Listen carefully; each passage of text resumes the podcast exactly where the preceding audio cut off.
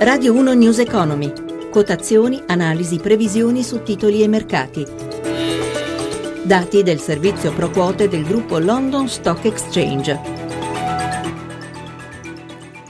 10.32, buongiorno da Giuseppe Di Marco e benvenuti a News Economy. Cominciamo parlando dello spread che oggi ha toccato un nuovo minimo storico, scendendo sotto i 90 punti base. Ci colleghiamo con Michela Coricelli in diretta da Milano. Allora, qual è in questo momento il valore del differenziale tra BTP e Bund? Ai minimi da 5 anni a 86 punti base. Il rendimento dei nostri titoli decennali al minimo storico, come dicevate, all'1,05%. Passiamo all'euro, resta sempre vicino alla parità con il dollaro? Sempre vicino alla parità, in questo momento si scambia a $1,06, quindi in lievissimo rialzo.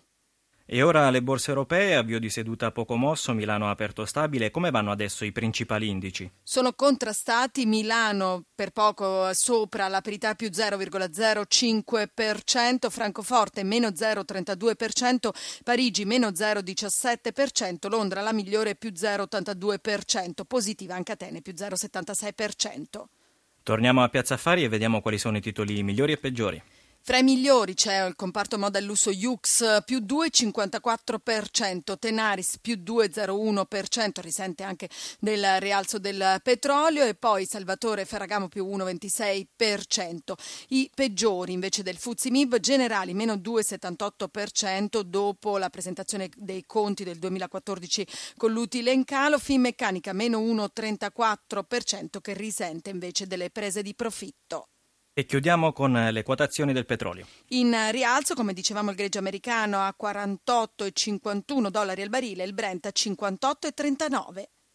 Grazie a Michela Coricelli dalla redazione di Milano e ora benvenuto a Marco Caprotti, analista di Morningstar.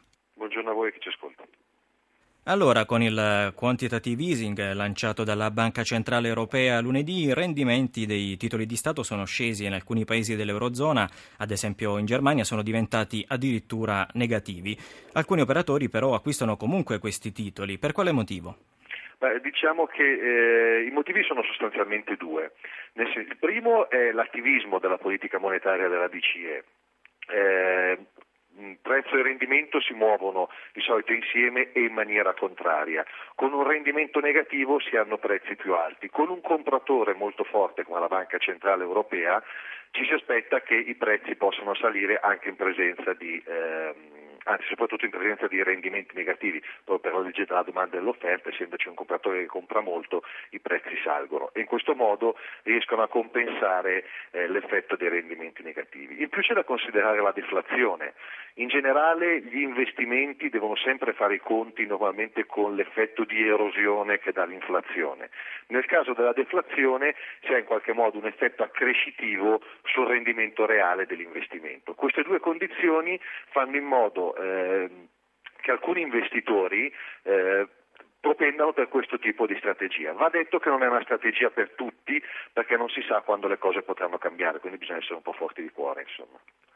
Bene, passiamo alle domande degli ascoltatori, sentiamo la prima.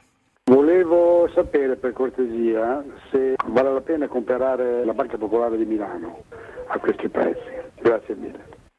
Prego. Allora, secondo le nostre valutazioni di tipo quantitativo, quindi basate sostanzialmente sui bilanci, la Popolare di Milano, che in questi giorni tratta intorno a 0,9 euro, è sopravvalutata. Noi abbiamo un obiettivo di prezzo, un fair value di 0,84 euro. Questo per quanto riguarda però la parte relativa ai bilanci. Bisogna tener conto poi che ci sono tutte le questioni che ruotano intorno alle riforme delle popolari in generale, e nel caso particolare della Popolare di Milano che può diventare un po' l'aggregante per quanto riguarda fusioni e acquisizioni.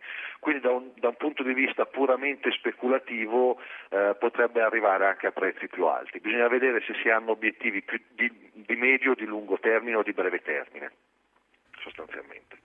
Ora passiamo ad un'email che ci scrive Nicola da Silvi Marina. Nicola ha in portafoglio 500 azioni di Alibaba in carico a €95.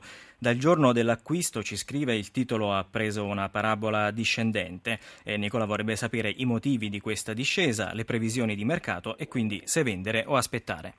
Allora, noi sul titolo abbiamo un rating di 3 stelle che equivale per chi le ha già in portafoglio di tenerle per chi non le ha di aspettare momenti di debolezza per acquistarle sostanzialmente.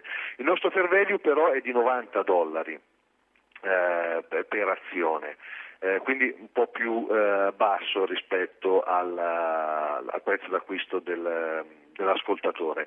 In generale il titolo ha buone prospettive per quanto riguarda il medio e lungo termine. In questo momento sta subendo un po' la crisi, se di crisi vogliamo parlare, della Cina, quindi il rallentamento economico della Cina. Essendo un sito che si occupa di scambi sostanzialmente per fare acquisti online, nei momenti in cui le cose vanno un pochino meno bene in un'economia ne risente un po' di più. Nel medio e lungo termine comunque è un titolo sicuramente interessante. Grazie, salutiamo Marco Caprotti, analista di Morningstar. E ora una notizia sui prezzi dei carburanti.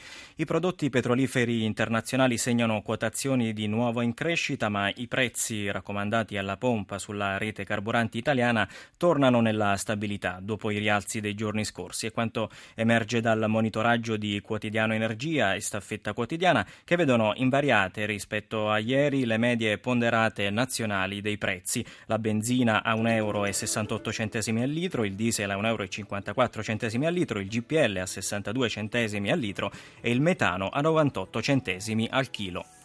Grazie a Cristina Pini per l'assistenza. News Economy a cura di Roberto Pippan torna alle 18. Per porre domande ai nostri esperti potete chiamare il numero verde 800 555 941 oppure inviare un'email all'indirizzo grr.economico@rai.it. per riascoltare questa puntata invece www.radio1newseconomy.rai.it.